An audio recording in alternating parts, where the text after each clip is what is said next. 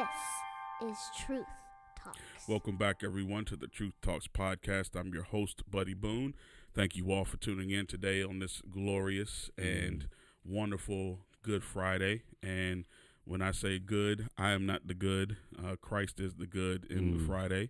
Uh, we are, this will be part two of a discussion that we had last time. So if you did not listen to yesterday's podcast, uh, please go back and take some time to listen to that because we're going to jump right back into our discussion or my listening of Pastor Matt discussing uh, Isaiah 53.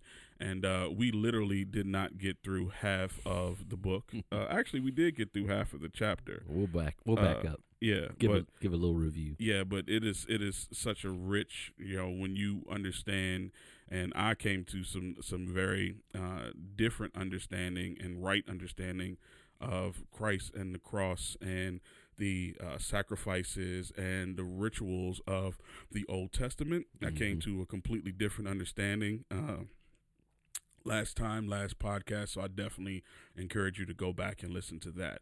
Uh, and that was literally just from uh, yesterday. So I would definitely encourage you to listen to the uh, April 1st.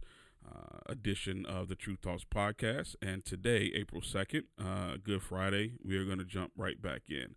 So, can you kind of back up a little bit and kind of give us uh, Yeah. a brief overview of what we talked about yesterday? Yeah, we were just talking about the context. Sorry, I didn't introduce who you are. Uh, Oh. Pastor Matt. This is this is Pastor Matt is the pastor of Bellcroft Bible Church. Uh, obviously, you're doing well today because you didn't even hesitate when I asked you what No. to do. So It's I'm not. not even it, gonna do- s- it doesn't matter who I am. I'm I'm I'm meaningless in this conversation. It's all about Christ. Well, well, I appreciate you. How about that? Yeah, I thank you. appreciate what Thank what you. you. what Christ has has uh, has has ordained for you to be in my life. I appreciate that. How about that? uh, not I, but Christ. Amen. So uh, yeah, so we're talking in the context. Last time we established the context that in Isaiah, really you can break the whole book down into really judgment and deliverance, and so you're in the second part of of the prophecy of Isaiah, which is all really focuses primarily on the deliverance of Israel, Mhm. uh, ultimately by their Messiah, and uh, that deliverance jumps around from.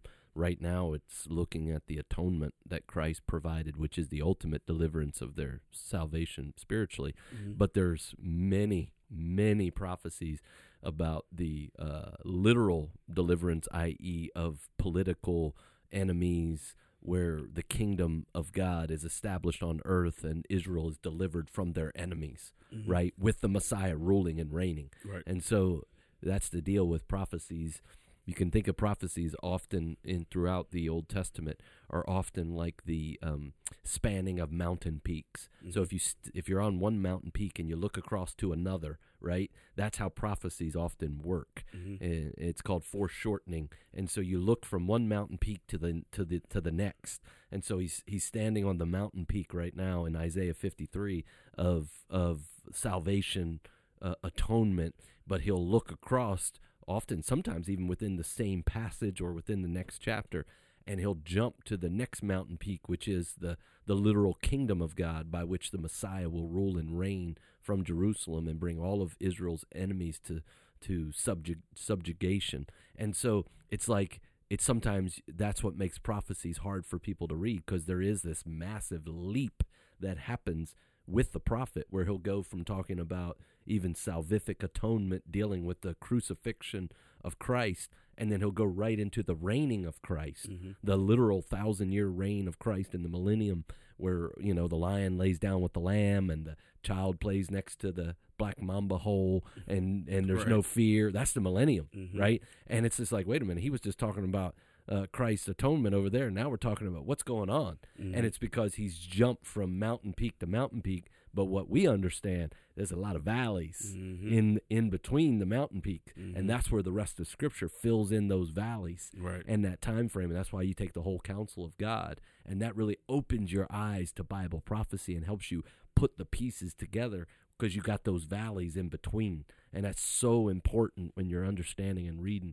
reading prophecy and so when you see isaiah he's dealing with a lot of the deliverance in the beginning of the book which or a lot of the judgment in the beginning of the book which really deals a lot with the lord the day of the lord which is ultimately uh, focused future tense revelation when the tribulation and all of that happens and God judges the nations and ultimately saves Israel at that time. Mhm. But here, in this context, where we've moved beyond the judgment and now we're in the deliverance. We, this phrase comes up often in the latter part of Isaiah bring hope to my people, bring hope to my people. Mhm. Of course, chronologically, Isaiah is written. Um, is written pre-exile, but they're getting ready to go into exile, Mhm. and so this was this is when they would have been reading that is while they're in Babylon, and they're feeling, um, for lack of a better word, they're feeling uh, um, abandoned. Right? Mhm. There's no hope, and they're not ha- experiencing comfort because they're in exile. And so the the the the the prophet Isaiah and his prophecy would have been massive, right? Would have brought massive comfort to them. And uh, and so yeah, so that's what's going on here. And so we're in this section of Isaiah 53. It's all about the deliverance, but this is speaking of the atonement, right? The ultimate spiritual deliverance, uh, the the doorway to the new covenant, if you will, for the spiritual side, not the physical side of the land and and uh, political uh, lording, reigning over over Israel's enemies. That will come later. This is the spiritual side of the new heart and all of that in the new covenant that will come through Christ and His atoning work. Mhm. And we were looking at that last time.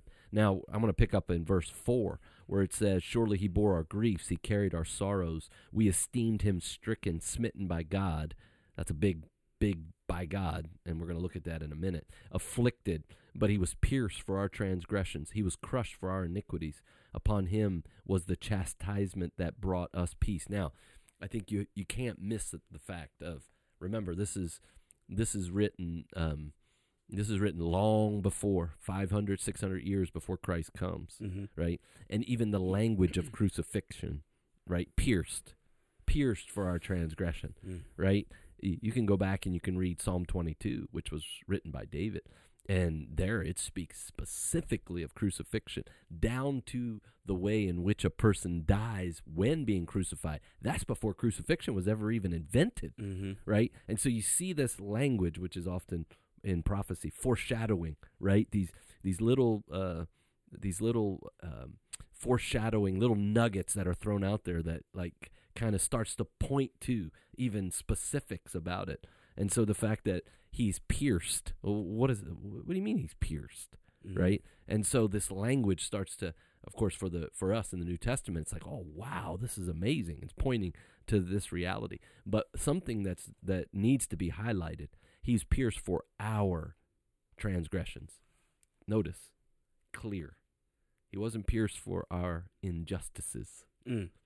He wasn't pierced for our uh, desires Mhm. he was pierced for personal Mhm. transgressions Mhm. iniquities. Those two terms speak of wickedness, rebellion, sin. Right, right from the very beginning, right here, uh, the prophet is is confronting Israel with their sin and their need to be forgiven, their need for atonement, their need for a cleansing Mhm. right? And the the thing about the gospel today and the way it's preached, it doesn't line up with this. I mean, this is this is what Paul preached. Mhm. That many people have called Isaiah the John of the Old Testament. So the Gospel of John is Right. often depicted as the e- evangelistic gospel. Right. Well, they're all they're all evangelistic if you understand them correctly. But but uh, Isaiah is preaching the gospel right here. This was the gospel they preached, right? Not just Isaiah 53, but it Mhm. comes up all the time. Mhm. I mean, when Paul preaches the gospel, he's preaching from the Old Testament, Hmm. right? I mean, that's what he's preaching. Mhm. They didn't have the new the New Testament's being written while he preaches, Right. right? And so, the reality of sin and the wickedness of sin and the personal nature of it is huge. It was always that way. Mhm. That's why the daily sacrifices we talked about last time. Mhm. All right, I mean, you went because you sinned Yeah. right? I Yeah. mean, so this reality, which is so denied, so sugar coated, so swept under the carpet today, sin is personal. Sin is a personal act of personal rebellion against a holy God. That is almost non existent in the preaching of the gospel today. Sin is a nebulous force, sin is an ambiguous idea, sin is oppression, sin is bad things done against you. Sin is maybe bad things you might have done, whatever that is, Mhm. but not specific. But in the Bible, it's specific. It's acts of rebellion. It's lies. It's immorality. It's drunkenness. It's it's uh, uh, sensuality, it's covetousness. I mean, it's clear. Mhm. And this is why the Messiah had to be pierced Mhm. for the specific personal sins of his people. Mhm. And that is brought out so clearly. And one thing that you said last time, the the whole term substitutionary atonement, Mhm. um, that right there, what you just said, proves that he didn't die for himself as an example. No, not at all. He died for our sins. Yes, and, and- I wrote down here substitution because it's the four R. Absolutely. You know. Absolutely. The Mhm. language in Isaiah 53 screams substitution, Mhm. right? Screams. Obviously, Christ is an example. No one would deny that. Obviously, Christ redeems us from the kingdom of darkness. Nobody would deny that. Mhm. But the primary point in and the greatest um, explanation of the atonement is he was a substitutionary. In my place, he stands Mhm. Second Corinthians five twenty one is the greatest New Testament verse on that, right? God made him right here who knew no sin Mhm. to be sin for us. Isn't that Mhm. what he just said? He he was pierced for our transgressions. Mhm. This is Second Corinthians five twenty one. Mhm. God laid upon him his sins. No, he had no sins. He laid upon him our sins. Mhm. This is exactly what uh, First Peter, First Peter chapter two, uh, literally quotes right out of this when he says he bore in his body on the tree our sins, and then he Mhm. goes right in with the verse and says, "All we like sheep have gone astray, Mhm. but we have been pulled back to the shepherd of our souls through." Mhm. Through the gospel, and so that yeah, Peter's quoting Isaiah fifty three. He's preaching the gospel Mhm. from Isaiah 53. I mean, this Mhm. is, is glorious. And so, um, upon him was the chastisement that brought us peace, peace with God, right? And so, this substitution, he stands in my place, he appeases the wrath of God, that's propitiation, that brings peace, right? And you can see the language so clear here. And with his wounds, we are healed. Uh, we are healed of our of our sin, of our of our uh, separation, our our isolation from the holy God because of our our wickedness. Wait, that that heal doesn't speak of our sicknesses. No, you you knew I was saying yeah, that. that's you why I chuckled. well, because here, here here I was chuckling because there's this there's this sad teaching that gets comes up every so often that there's healing in the Lord's Supper, and this is a verse they'll go to. Healing in the Lord's Supper. Yeah, where where when you when you take there is none, and that's not what the Lord's Supper is about at all. But there are sad many people that believe that, and they take this verse as out of context and totally obliterate it, and and will say, yeah, see, there's there's healing, there's there's there's healing in His wounds, and so when we're remembering the death of the Lord and we're partaking of the elements, which are just elements, somehow that physically heals us. Well, that's not what this verse is talking about at all. Hmm. And so people, people, um, people have some whacked out views that are totally unbiblical and not at all. This I've, is I've actually never heard that. What I usually hear is that um, yeah, like healing charismatic. services, Yeah. you know, you laying on hands of somebody, Yeah. and it's like you know, by God's, by Jesus' stripes, you be healed. You are healed, and all that. No, this is yeah. I mean, obviously that gets twisted that way, but this is a verse that is used in that context of healing and the in the in the communion, Lord's Supper. Of course, that's there's no nowhere in Scripture of that. As a matter of fact, you can go to 1 Corinthians 11. They were taking the Lord's Supper and they weren't being healed; they were dying Mm. Yeah, because they were 'cause take, taking it in the wrong way. Right, So right. I don't know. I don't know what you do with that, Mm. right? and so Wow. but that doesn't even come up here. I mean, as there's nothing about there's there's no there's there's no memorial mentioned here. There's no there, there's none of that, and that would be eisegesis in its most explicit form, where you're Mhm. throwing into the text, not pulling out. Mhm. And so the healing that he's referencing here is very clear, right? He's talking about peace. He's talking about wounds. He's talking about the fact that that by his death, that's what the wounds means. The piercing, it all speaks of death. Mhm. By his death, we are brought to life, Mhm. right? That's what he's saying. By the fact that we have been totally uh, marred by sin because of all the way back to Genesis 3. And, and he has now marred, as we saw in Isaiah 52, he has marred to the point of, of, of you can't even recognize him. And because he has been marred, now we have been healed. Our sin is taken away. Mhm. We have been cleansed. That's, I mean, obviously the context is clear. There's, There's there's not even a debate about that. Mhm. What he's talking about here uh, at all. All we have like sheep have gone astray. We have turned every one to his own way, and the Lord has laid on him again the iniquity of us all.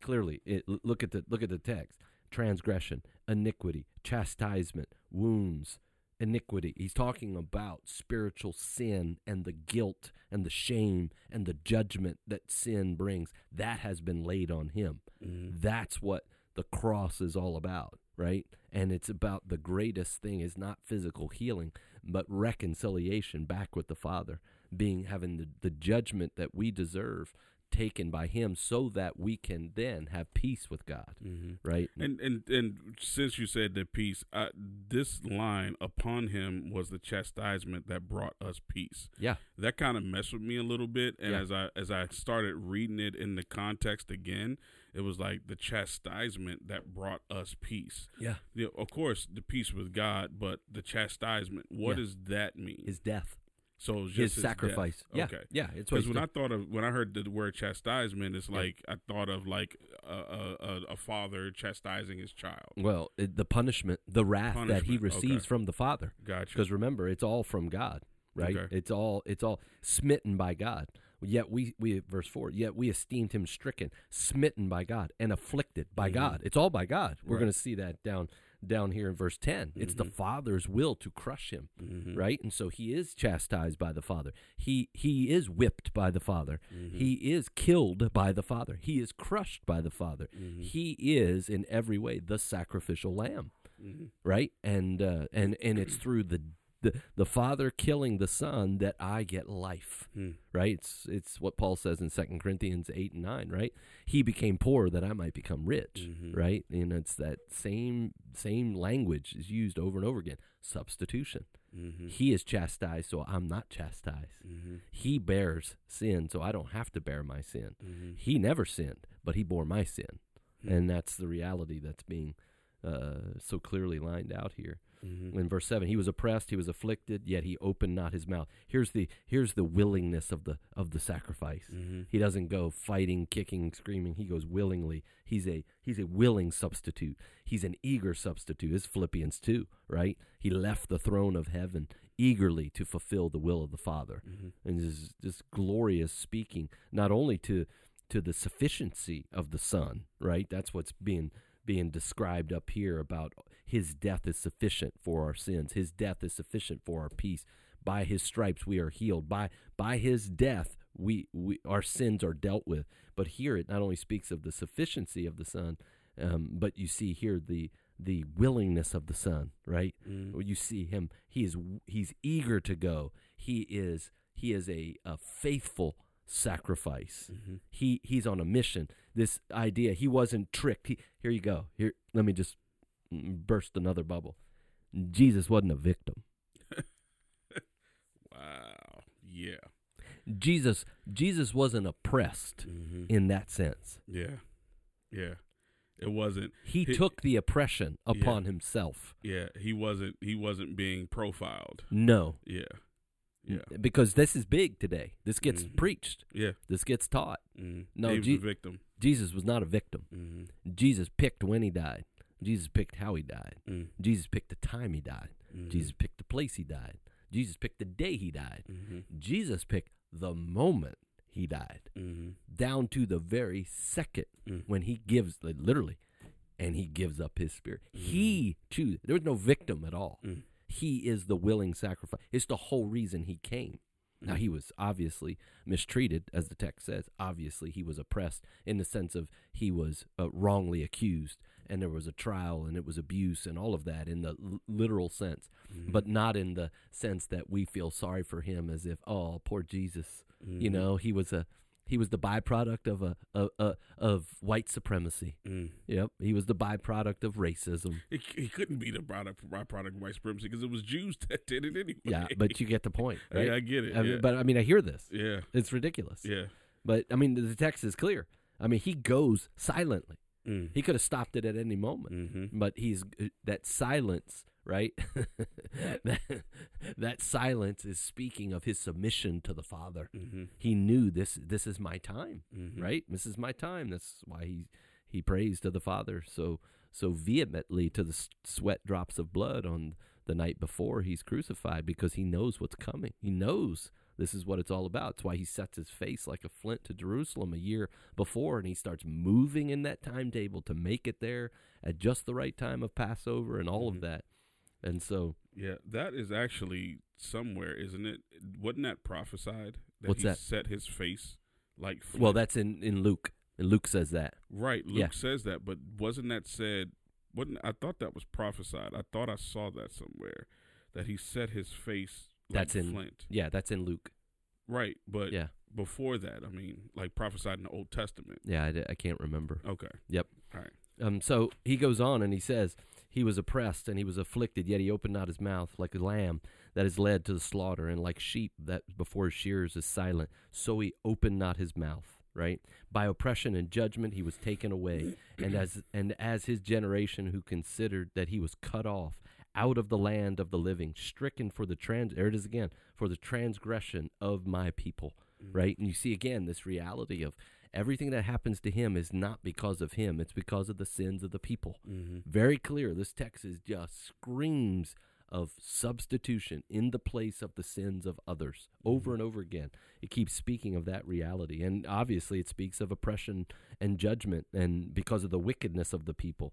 And the reality of being cut off out of the land. That's a that's a pregnant phrase filled with meaning, especially as you understand this prophecy in relationship to Daniel and the 70 weeks of Daniel and the 69th week. It speaks of the Messiah being cut off from the people, the same language using here, which is speaks of the judgment and the and the death of the Messiah and all of that. And then it speaks of the scapegoat being cut off from the people, being Mhm. sent out, being separated, being uh, being sent out of the camp, and Mhm. all of that. You see the language just just bleeds uh, forth all that was foreshadowed in the Old Testament law and the system.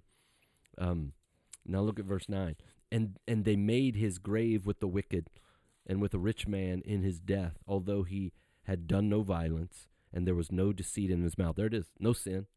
Wasn't beca- but wasn't because of anything he did. wasn't because he was an evildoer, because he was a sinner. No sin whatsoever, no violence. Of course, Peter brings this up again um, when he talks about him being silent. When he was reviled, he did not revile in return. He was pure and holy, no sin whatsoever. Clearly, uh, uh, the spotless Lamb of God, which Mhm. again, Day of Atonement, had to be spotless, Right. had to be had to be purified, had to be proven that it was without blemish, and of course Christ was. And so this is, of course, we know right where he's where he's uh, um, laid to rest. Right, he's treated like a criminal, and then he's and, and and and then they put him in the in the in the tomb of a uh, I think I lost my Keep going. yeah, and they put him in the tomb of a uh, of uh, Joseph of Arimathea, Right. right, of a rich man. Of course, all of this prophesied right here Mhm. you know, hundreds, 500, 600 years before Christ. And so you see that uh, very clearly. Um, verse 10 Yet, turning point in the prophecy for sure, all of this was the will of the Lord to crush him. He has put him to grief. Wow. This Yeah. is sovereign grace. This is the sovereign hand of God. Uh, some theologically rich songs will say God kills God, right? Mhm. God the Father kills God the Son. Mhm. That's what that's what's being displayed here. That's what's going on. As God the Father is is orchestrating in his sovereign will and his plan which was set before the foundation of the world Romans 13 or Revelation 13 where Christ is the lamb slain before the foundation of the world where this was his plan that the that the son would stand as a substitute for sinners. And it is the father who has planned it. It is the father who is pouring out his wrath upon the son in that moment as he stands in the place of sinners. You cannot miss that right? Mhm. and and it's it's the will of the father. This is the plan of the father. Again so much of the language of in today's woke uh woke culture and woke churches which are a disaster is somehow Jesus is a victim no it's the will of the father this is Mhm. all going according to plan which Acts chapter 2 and Acts chapter 4 declare emphatically that Mhm. all that happened with the arrest of Christ, the crucifixion of Christ, all happened by the hands of wicked men. They're culpable, but it all happened according to the will of God. Everything, Peter prays in Acts 4, everything your sovereign hand planned has happened. Mm. Yeah, and of course Isaiah 53 says that, right? It is it was the will of the Lord to crush him. He has put him to grief. When his soul makes an offering for guilt, he shall see his offspring. He shall prolong his days. What does that speak of? Eternal life. Yeah, it speaks of eternal life. It also speaks of of uh, how shall we say this? Productivity in his propitiation Hmm. where it speaks of the fact that that all that he is doing listen it speaks of effectual grace Hmm. it speaks of this not doing this purposely but it needs to be done. It speaks of the fact that when christ goes to the cross he doesn't just make salvation possible. Notice there was already a plan in place where he will see offspring. Mm-hmm. there is specific people that will be redeemed because of the work of the lamb Hmm. this speaks of particular redemption this speaks of the fact that there is a chosen people that will be redeemed without question look at it Mm-hmm. when his soul makes an offering for guilt he shall see his offspring these ones Mm. whom he has purchased his children Mm-hmm. he will see them.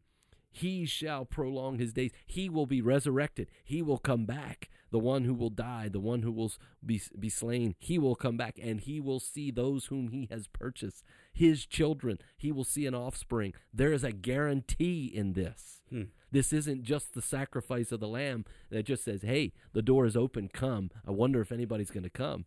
This speaks of there's a guaranteed offspring. there's a specific offspring that's set. And it's it speaks of confidence, it speaks of hope, it speaks of clarity. He shall prolong his days, and the will of the Lord shall prosper in his hand. Again, this is speaking future resurrection. He's coming out. He's going to see his offspring, and the Lord's going to prosper his hand. And this is going to bring about uh, not only salvation, but the glorification and all that's coming by the work of the Lamb, by the work of the Son. Um, I'm but- glad you held back because I know you had a whole lot more to say about that part right there. oh, it's huge. Yeah, It's huge. Because I, yeah. never saw that. Yeah, but you can see it in the language. It's Yeah. speaking of confidence. It's speak. You can see everything turns in in verse 10 Mhm. So if you notice that there's a progression that goes through this. You have the sacrifice of the Son, and then you have the sufficiency of the Son, right? And then you have the silence of the Son, and then you, verse ten. That, then then it goes to the reality of the Father, right? Mhm. It's the plan of the Father, and then you have the confidence given from the Father to the Son Mm-hmm. that what you're doing is going to have effect. It's effectual. You're not just doing this in a general in a general way by which you're just going to make salvation possible, but you're doing this because salvation is is specific. Mm-hmm. There is a people you're purchasing and they will come and it is guaranteed they come and you're going to see them. They're your children. Mm-hmm. You're you're birthing them even even through this atonement. You're you're just like that lamb wasn't slain generally. It was slain even though even the day of atonement was for the specific people of Israel that were there, that were that were assembled, that were putting their faith in that lamb as that high priest. It wasn't it wasn't for the nations in some general way. It was mm-hmm. for the people. And then of course every sacrifice offered by the father of the home for the family or for himself that was specific for them and so you could see this language oftentimes we speak in general terms and there's a general call of the gospel and the salvation is is is offered to the world and we preach it for the world and Christ's death is sufficient for the sins of the world right? He is the lamb slain to take away the sins of the world. He can do that. Anyone that comes to him will have their sins forgiven. And yet within that reality there is a specific particular the elect chosen by God again when before the foundation of the world because they're part of this plan. Mm-hmm. you could see it all goes together, right? The people chosen before the foundation of the world are connected to the Lamb who is going to be slain for those chosen people. You can see how it all goes together. Mm-hmm. And even right here in Isaiah 53, he's the Father puts him to grief, and his soul makes an offering for guilt. He shall see his offspring. He shall prolong his days. The will of the Lord shall prosper in his hand. All that the that the Son does, the fa- the Father's will will be accomplished, and the Lord will prosper him. Now look at verse eleven. Out of the anguish of his soul, he shall see and be satisfied. Out of the out of the offering of of his life and his death and and all that he brings, it will it will please him to please the Father. And this is this is what Christ says over and over again throughout the Gospels. It is my will to I've I've not come to do my own will. I've only come to do the will of the Father. Mhm. This is my joy that I please the Father and all that the Father has sent me. John 17, he prays, Father, everything you've called me to do, I've done. I'm, t- I'm, I'm, I'm finished. I've just got this last step to make, Mhm. and I'm go- coming back. And what a glorious reality it, it is. And of course, he, he, he gives up the ghost on the cross to the pleasure of the Father. By his knowledge shall the righteous one, my servant, make many be accounted righteous, and he shall bear their iniquities. There it is again. Mm. The the the substitution. Yeah. You see it. Mhm. By his knowledge shall the righteous one, my servant, make many be accounted righteous. Mhm. That's the righteousness of God that Paul, the whole book of Romans, is built upon. Mhm. Right? Salvation is more than having your sins forgiven. It's having the holiness that God demands. Mhm. right? And that's that lopsided gospel that we often preach. We're so focused on the death of Christ that it that it minimizes or even denies the the, the life of Christ. Right, we right. need both, Mhm. and you see it in the text. This reality of, uh, um, uh, I mean, I'm accounted righteous. Uh, um, my my sins are are borne upon His body on the tree, but it's His life that get that life He lived, fulfilling the law on my behalf, living uh, the godly, holy life that I could never live, that gets then brought to me. It has to be a full exchange. It can't be just my sins thrown upon him. I have to have his perfect righteousness because that's what the law demands. That's what the Father demands, and I've got to have that. So here's a question for you, because as as you were talking about the Old Testament, uh, you know, uh, practices and you know the scapegoat, and then the priest walking in, um, are you saying that the reason why Christ did this, or Mhm. God is accepting Christ as the ultimate sacrifice, Mhm. not just because of his death, but also because of his living? Mhm. if he did not give us this righteousness that was talking about like Yeah. The righteousness of god and you know like his his his actions on earth Yep. then we would we would be halfway saved are you Yes. saying it that way Yes, absolutely. okay So th- this goes, if you want to take it back to the foreshadowing of the Old Testament, hmm um, again, Christ had to be the perfect sacrifice. right To be the perfect sacrifice, he had to live the perfect life. Hmm. So he's the he's the perfect propitiation, meaning he's the perfect he is the perfect Lamb of God, but he has to bring the perfect life lived for God, hmm right? And that's what he does. So where the lamb had to be tested for three or four days to be proved that it was without blemish, Christ was tested for three years publicly. Mhm. Of course, he lived much longer than that, right but he was proven to be without sin, right? And every testing proved that, especially when he was driven out into the wilderness by the Holy Spirit to be tempted by the devil. All of that was to prove he is the Son of God. Mhm. He is the righteous one. He is without sin. And of course, Christ, God, him, the Father declares that multiple times. His baptism on the Mount of Transfiguration. He just keeps sh- sh- telling everybody, "This is my Son. He's the perfect one. He is the one." And and so he goes to the cross as the perfect Lamb with the perfect life, who bears the perfect sacrifice. Hmm meaning he bears my sin perfectly but then he he he wins for me the righteousness of God which gets imputed to my to my account. That's 2 Corinthians 5 21 Mhm. where he his life that he lived and all that goes with it gets given to me and my sin and all the wrath of God that that goes with it gets given to Christ. And that's why you've got to have both. You can't have one because then it's just your sins are cleansed but you have no righteousness. Mm. and and and and that's a that's half that's half salvation if it's if it if it's any salvation at all. We we need the active obedience of Christ and the passive obedience of Christ. We need his death and his life and the resurrection brings all that together as he raises from the dead and proves that that that he is accepted validated vindicated by the Lord and so and so will we then be Mhm. raised from the dead hmm huge. Yeah, huge. that's and, good. And again, Second Corinthians five declares that that great imputation. Second uh, Romans three shows that that great reality, and of course, Mhm. the book of Romans is all about the righteousness of God, and that righteousness is given to us uh, by faith. Romans four, which is what I'll be preaching on on Sunday and resurrection. The reality of it was accounted to us as righteousness hmm because we've trusted in the life, the death, and the resurrection of Christ. We get it Mhm. all hmm not just his death, but his life and his resurrection. hmm It's all. That's what that's the gospel. hmm That's why you can't just focus on the cross. The cross is glorious. The cross is is paramount. But you got to talk about the fact that he's the perfect son of. Not anybody could have just died, Mm-hmm. right? We need the perfect sacrifice, the holy Son of God, Mhm. without blemish. Right. Only one can do that. Mm-hmm. That's good. Yeah. That's good. So out of the anguish of his soul he shall see and be satisfied. The knowledge shall yeah, we talked about that. Accounted righteous he shall bear their iniquities again. The language is so clear. Therefore I will divide him a portion with the many, and he shall divide the spoil with the strong, because he poured out his soul to death and was numbered with the transgressors, even though he's no no transgressor, right? No Mhm. sin. Again, you should go back through and just l- just circle all the sin language, right? Huge, huge. When and think about how much sin is ever even talked about today uh, Mhm. around the gospel. You you can't Yeah. you can't talk about it.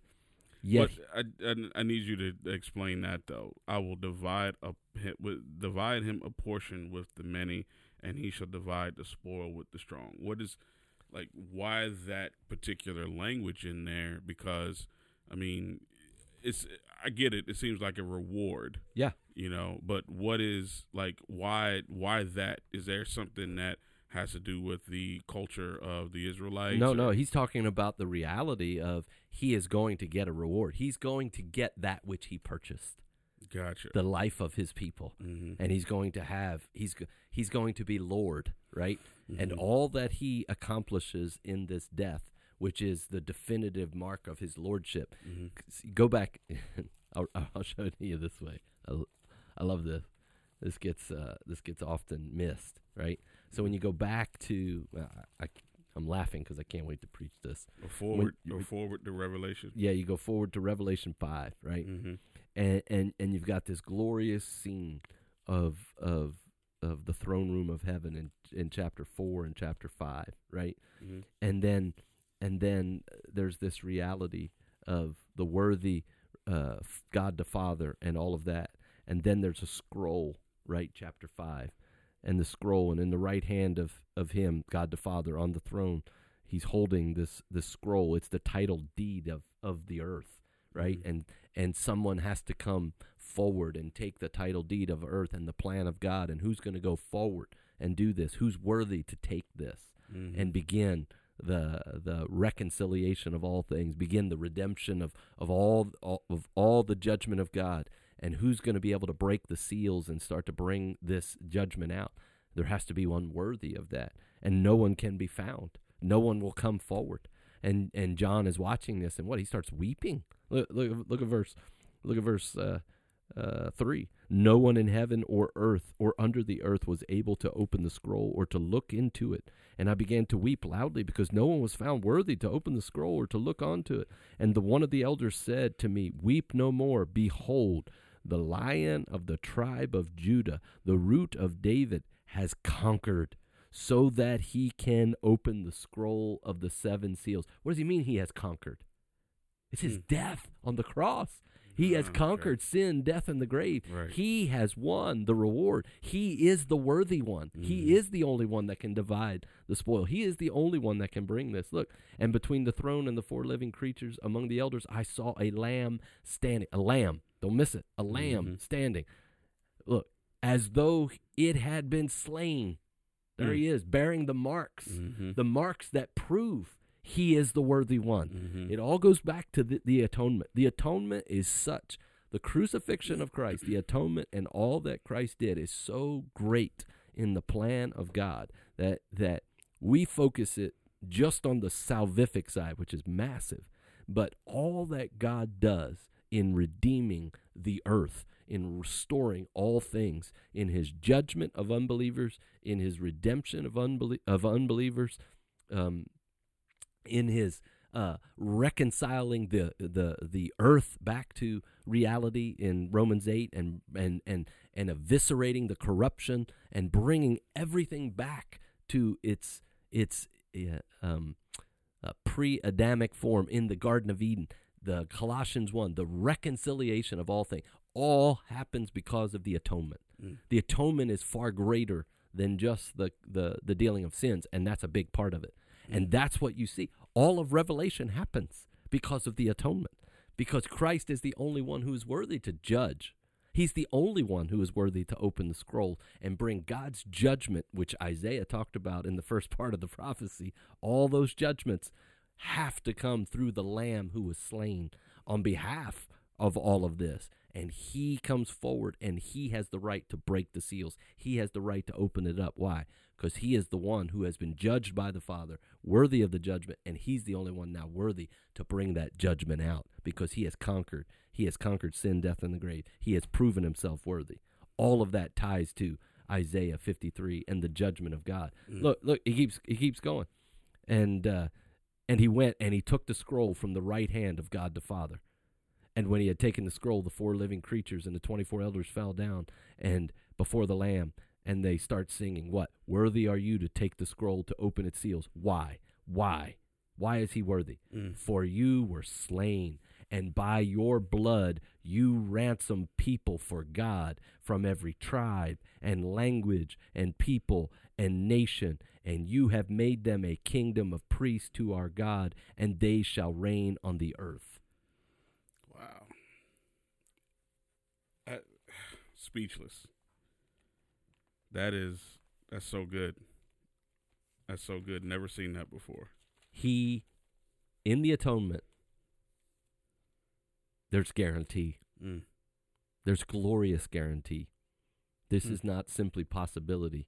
This is part of the sovereign will of God by which he is establishing his eternal plan, not only in the redemption of his people, but in the judgment of unbelievers who reject him and in the reconciliation of all things things in heaven, things on earth, things under the earth. It will all be restored. It will all be brought back together because of the lamb that was slain and the work that he did on the cross. And that's why he bears his marks even into eternity because they are foundational to the whole plan.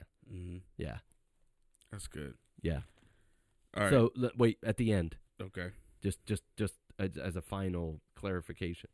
Yet he bore the sin of many and makes intercession for the transgressor. This often gets missed Mhm. because it's so glorious.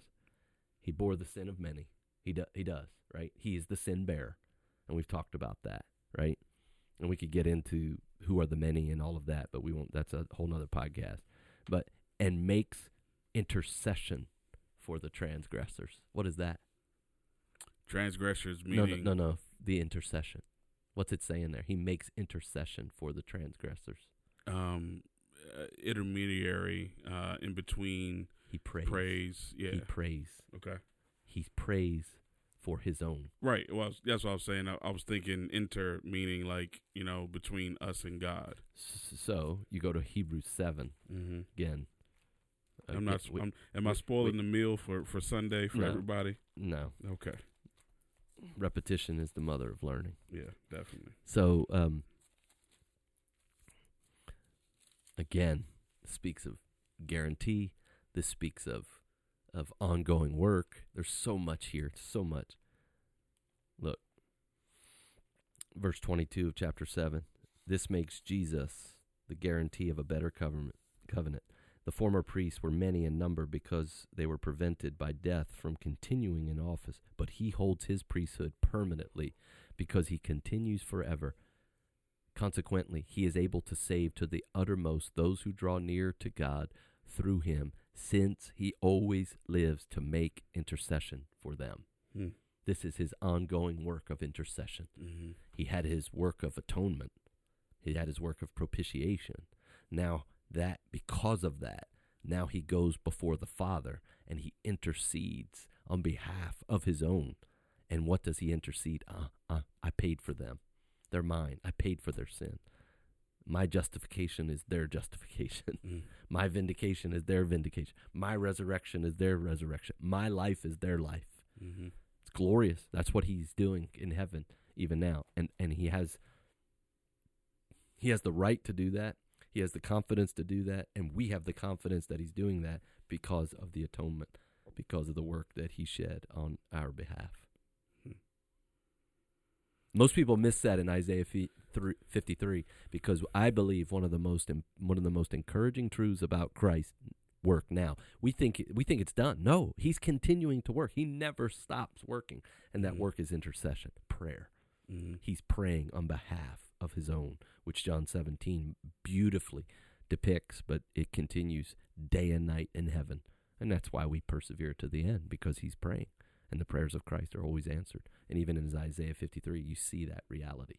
Now, now, to end it, Isaiah 53, who's he talking to? Who's writing? Read the psalm. What is going on here? Well, he writes, he writes, and it's translated, which is interesting, and this gets into a whole bunch of Hebrew gra- grammar. But he's writing past tense. Wait a minute. Hold on. He Now- was, yeah, you're right. He was oppressed and uh, he was wounded for our transgressions, was crushed for our iniquities. Oh my goodness. So it's a good place to end.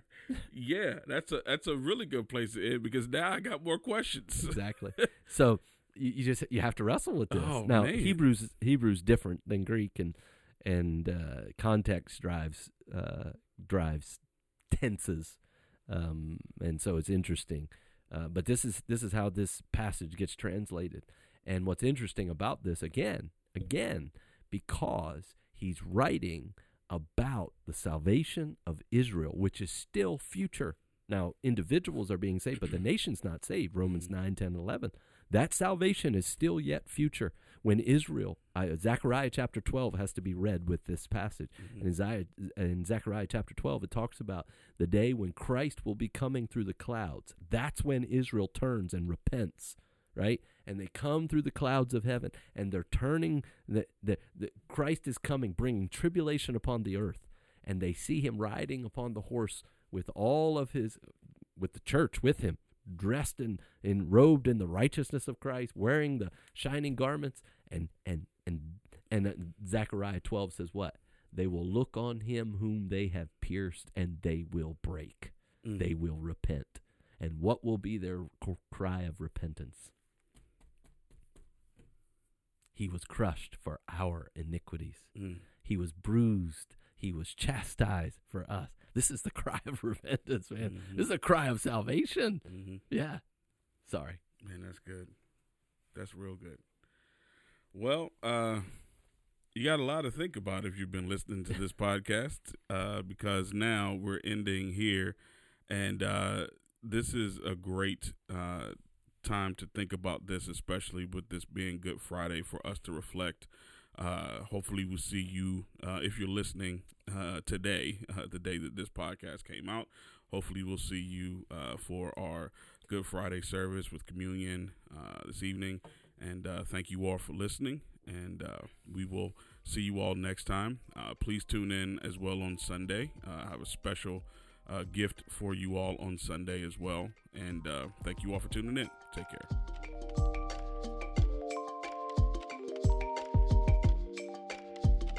Thanks for tuning in today. Please subscribe to the podcast and leave a comment. If you have a question, please send them to the Truth Talks Podcast at gmail.com. Visit our Instagram and Twitter at the Truth Talks Podcast and visit our website at belcroftbiblechurch.org. delighting in the word, that we might walk in the truth. A ministry of Belcroft Bible Church.